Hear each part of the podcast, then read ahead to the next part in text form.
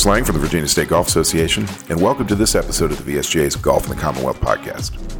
It's Dominion Energy Charity Classic week at Richmond's Country Club of Virginia as the Charles Schwab Cup playoffs will get underway on the club's James River course on Friday. One of the 72 competitors in the event, Northern Ireland's Darren Clarke, was kind enough to join us for a quick interview as he continues his preparations for the event. Here's a quick primer to get you caught up on the PGA Tour champion season thus far. New Zealand's Stephen Alker, who was featured in the September October issue of Virginia Golfer magazine, if you haven't had a chance to check that out, enters the playoffs atop the Schwab Cup point standings the top five players have all accumulated at least 2 million points this season. Alker is followed by Padraig Harrington, Steve Stricker, Jerry Kelly, and Miguel Angel Jimenez. Rounding out the top 10 in the standings are Ernie Els, Bernhard Langer, Thongchai Jaidee, Stephen Ames, and Steve Flesch. Clarke, who this summer captured the Senior Open title of Gleneagles to become the fourth player in history to win an Open and Senior Open, is ranked 13th in the Schwab Cup standings. Do you know who the other three players to win both the Open and Senior Open titles are? We'll answer that quick bit of trivia after the interview with Clarke. After the Dominion Energy Charity Classic, the top 54 players in the point standings advanced to the TimberTech Championship in Florida in two weeks.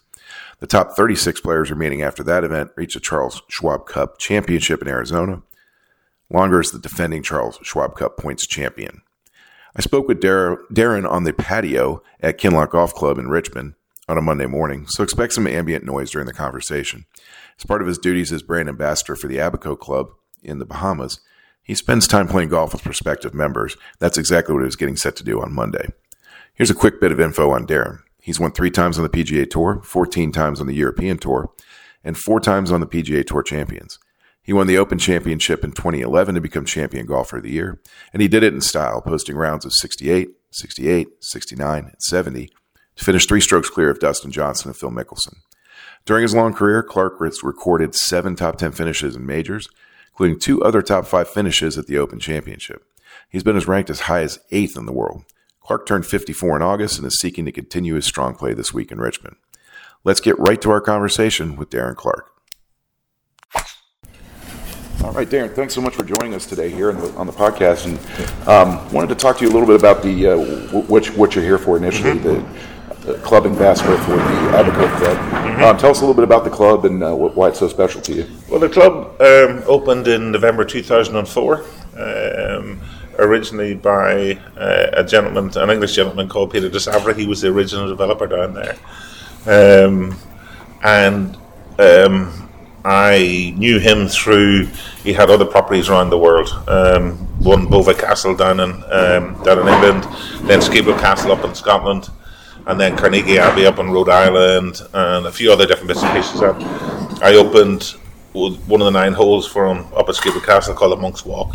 Just got to know him really well, and then in um, 2004 said, "You've got to come and take a look at our place down in the Abaco Club uh, in the Bahamas." And um, came down, took a look, look at it, fell in love with it straight away, and we um, we bought our first place there in March 2005, and we've been there ever since. And um, you know, it's it's um, the most beautiful place. It's, it's, the golf course is not a resort golf course; it's a championship golf course with facilities that are second to none. There's a two and a half mile horseshoe beach, which is stunning. You've got some of the best saltwater fly fishing in the world right there as well. Um, the club is, um, I would call it understated luxury where nobody really nobody cares who you are, what you do, or whatever, and everything's very relaxed and very chilled. Yet at the same time, um, it's a five star property and it's a members uh, only no hotel on site. Um, if you want to come down, you've got to um, apply our, our request. And Christy over there will will you know say yeah and F, we're full, whatever, and people come down and some people actually get it and some people don't. It depends what you want. If you want to get away from the world and just be somewhere which is absolutely stunning, it's one of the best places in the world. And I've been fortunate with my career, my job, to be in a lot of those places around the world. And the one place I want to go is the Abaco Club. You know, my kids have been there since they were about this height. They're now 23 and uh, 24 and 21. And um, you know, even as they were teenagers and what have they kept saying, when are we going back to the Abaco Club? When are we going back? And, uh, you know, that says everything about the club. It's it's a very special place and I'm very fortunate and lucky to be the ambassador for the club. And there's a reciprocal relationship with uh, Creighton Farms. There's a, they have they have a few. They have Creighton Farms. They have Renaissance. Um, they have one over in Scotland called Machrihanish Dunes. They have what's the other one, Christy? Willowbend. Willowbend as well. So um, it's the Southworth Group, which they're they're their current owners, and they're doing a wonderful job with. Um, elevating everything uh, at all their clubs, and especially with us down in Abaco, you know they're they're pouring a lot of money in it to make it the development that they dream of it being, and that's the benefit of all of all of us homeowners down there. Nice.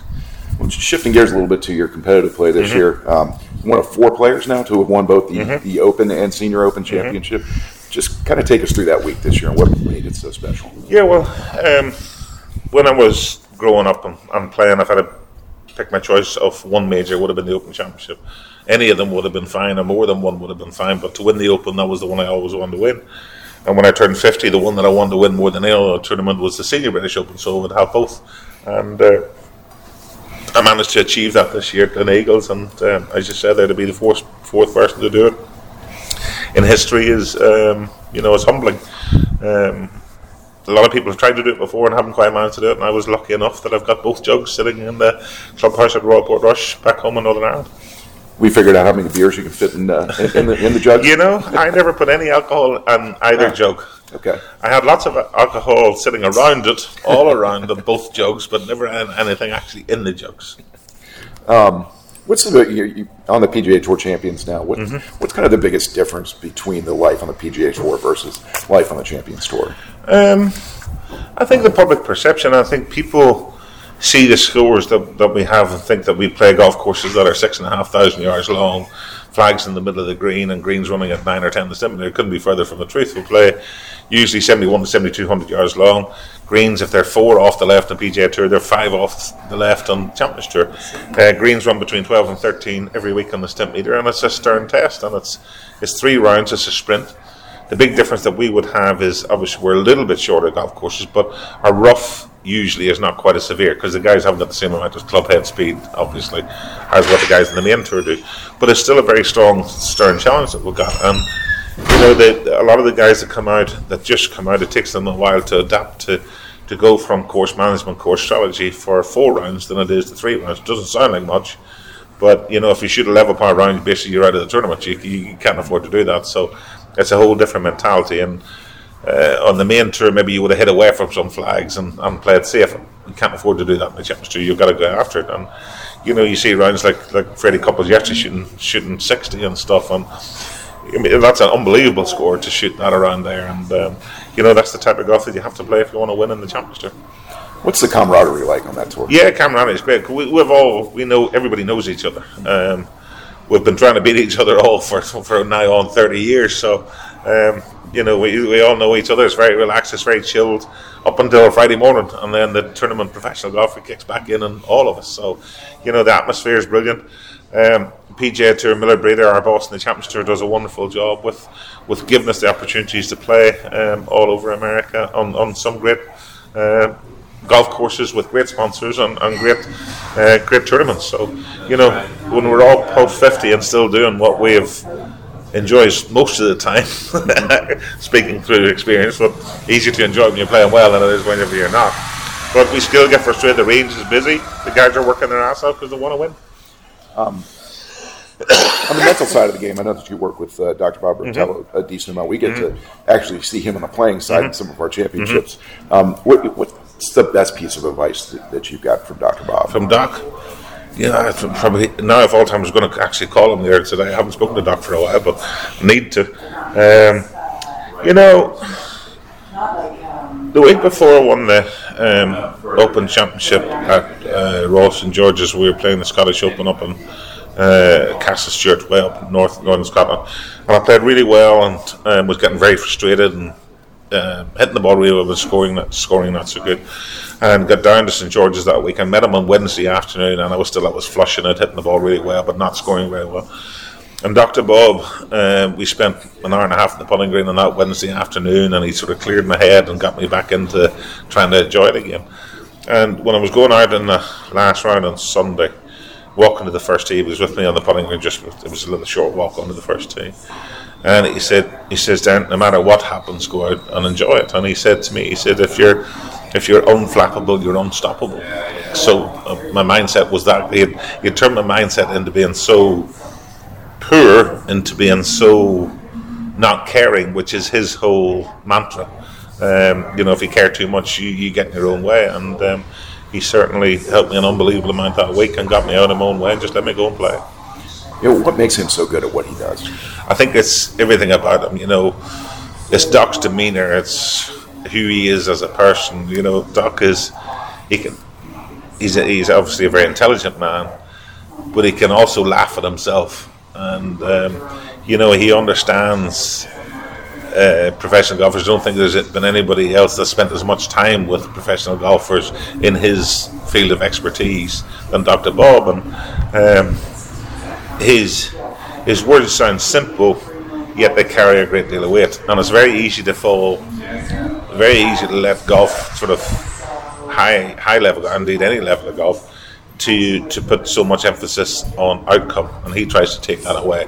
Outcome's obviously very important, but his uh, his method and his thought process makes outcome less important, and if you can place less importance on it, invariably that's where you play your best. Shifting gears to the uh, tournament this week, the Dominion mm-hmm. Energy Charity Classic here in Richmond.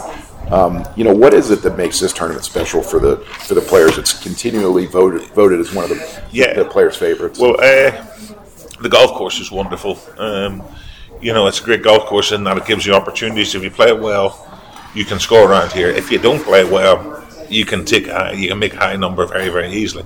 Um, some courses are a little bit more generous, should we say, maybe off the tee or whatever. But this one demands all aspects of your game to be in um, uh, in really good shape.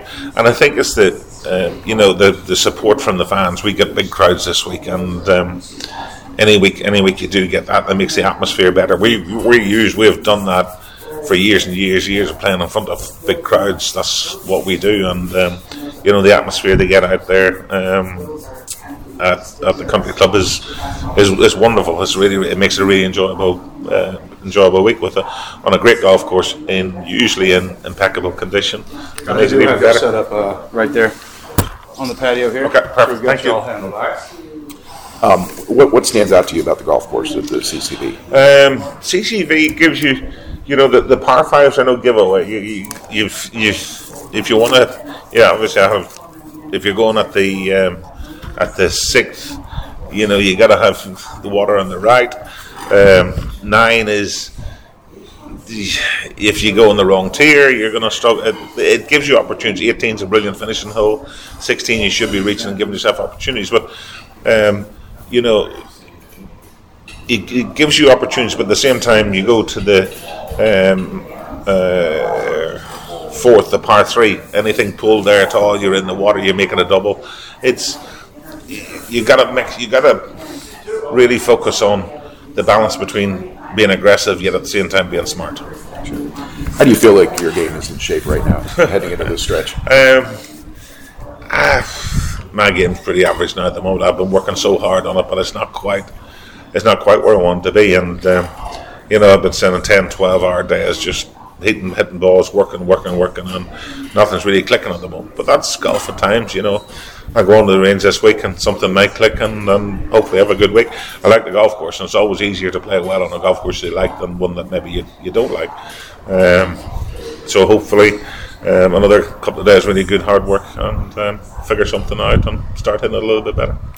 What keeps you guys going at this stage of your career? Winning, trying yeah. to win. Mm-hmm. We are, uh, we're all competitors, um, and there's nothing that um, can replicate the the feeling of being under pressure on the back nine on a Sunday trying to win a tournament.